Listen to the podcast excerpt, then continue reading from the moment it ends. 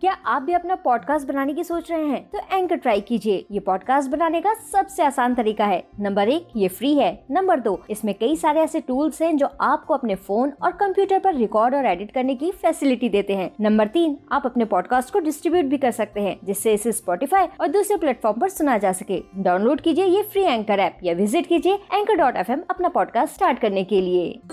आप सुन रहे हैं स्टोरी विद अनवी पंख होते तो उड़ जाती रे।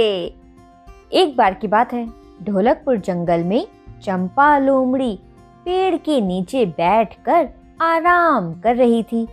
उसी पेड़ के ऊपर ब्लैकी कौवा भी बैठा हुआ था। अब जैसे ही ब्लैकी कौवे ने चंपा लोमड़ी को नीचे बैठे देखा तो वो तुरंत उसके पास आया और उससे कहा, मैं हूँ ब्लैकी, करता हूँ। अरे चंपा रानी, अकेले अकेले बैठकर क्यों हो रही हो यूँ बोर? क्या तुम मेरे साथ लगाओगी दौड़?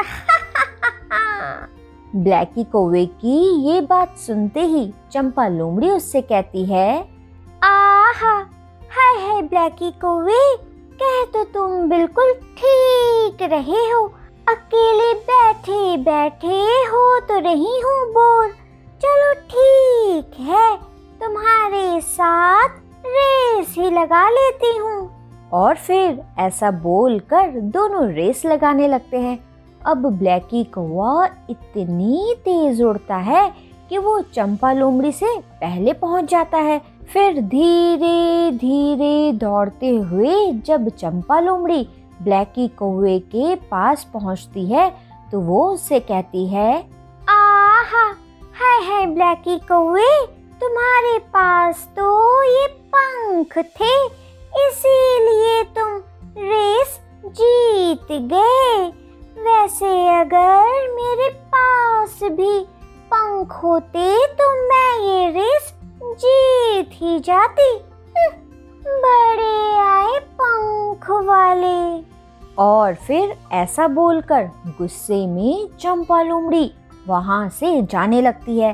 चंपा लोमड़ी जैसे ही थोड़ी दूर पहुँचती है तो अपने मन में फिर से कहती है, आहा, हाय हाय, काश मेरे पास भी पंख होते तो मैं इस ब्लैकी कौवे को बताती कि कैसे जाता है हम्म, पंख है इसीलिए जीत गया वो। वैसे एक बात है अगर मेरे पास भी पंख होते तो मैं भी हवा में उड़ती। कितना मज़ा आता है ना? सारे काम मैं तो उड़ उड़ कर ही कर लेती और मुझे चलना भी नहीं पड़ता। ये ब्लैकी कौआ भी ना कितना लकी है। उसके पास तो दो दो पंख हैं उड़ने के लिए। पंख होते तो उड़ जाती रे।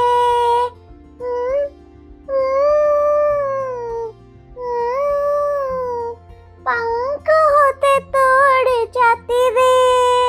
और फिर ऐसा बोलकर चंपा लोमड़ी अपने घर की तरफ़ जाने लगती है। अब चंपा लोमड़ी जैसे ही थोड़ी दूर पहुँचती है कि तभी ज़ोर की बारिश होने लगती है। चंपा लोमड़ी बारिश से बचने के लिए ज़ोर से दौड़ती है और उसके पीछे पीछे ब्लैकी कौआ भी बारिश से बचने के लिए आता है। लेकिन ब्लैकी कौआ बारिश में इतना भीग जाता है कि अब वो सही से उड़ भी नहीं पाता। और फिर गीले पंखों की वजह से। ब्लैकी कौवे के पंख इतने भारी हो जाते हैं कि वो बिल्कुल भी उड़ नहीं पाता। और फिर बड़ी मुश्किल से खुद को संभालते हुए वो चंपा लोमड़ी से कहता है, मैं हूँ ब्लैकी, करता हूँ काव काव अरे चंपा, इस बारिश से भीग गए हैं ज़बरदस्त मेरे पंख। क्या तुम करोगी? मेरी मदद।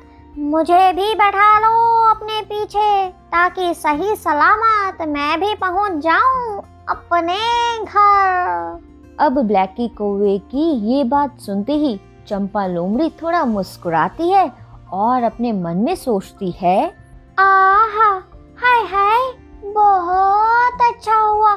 जो मेरे पास पंख नहीं है अगर मेरे पास भी पंख होते तो मेरा भी यही हाल होता। भैया, मैं तो जैसी हूँ, वैसी ही ठीक हूँ। अच्छा अच्छा ब्लैकी कौवे, जल्दी से आ जाओ और मेरे पीछे बैठ जाओ। फिर मैं तुम्हें तुम्हारे घर छोड़ दूँगी।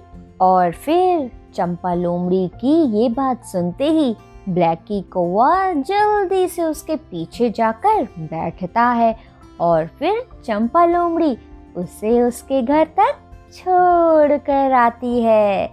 तो बच्चों, क्या सीख मिलती है हमें इस कहानी से?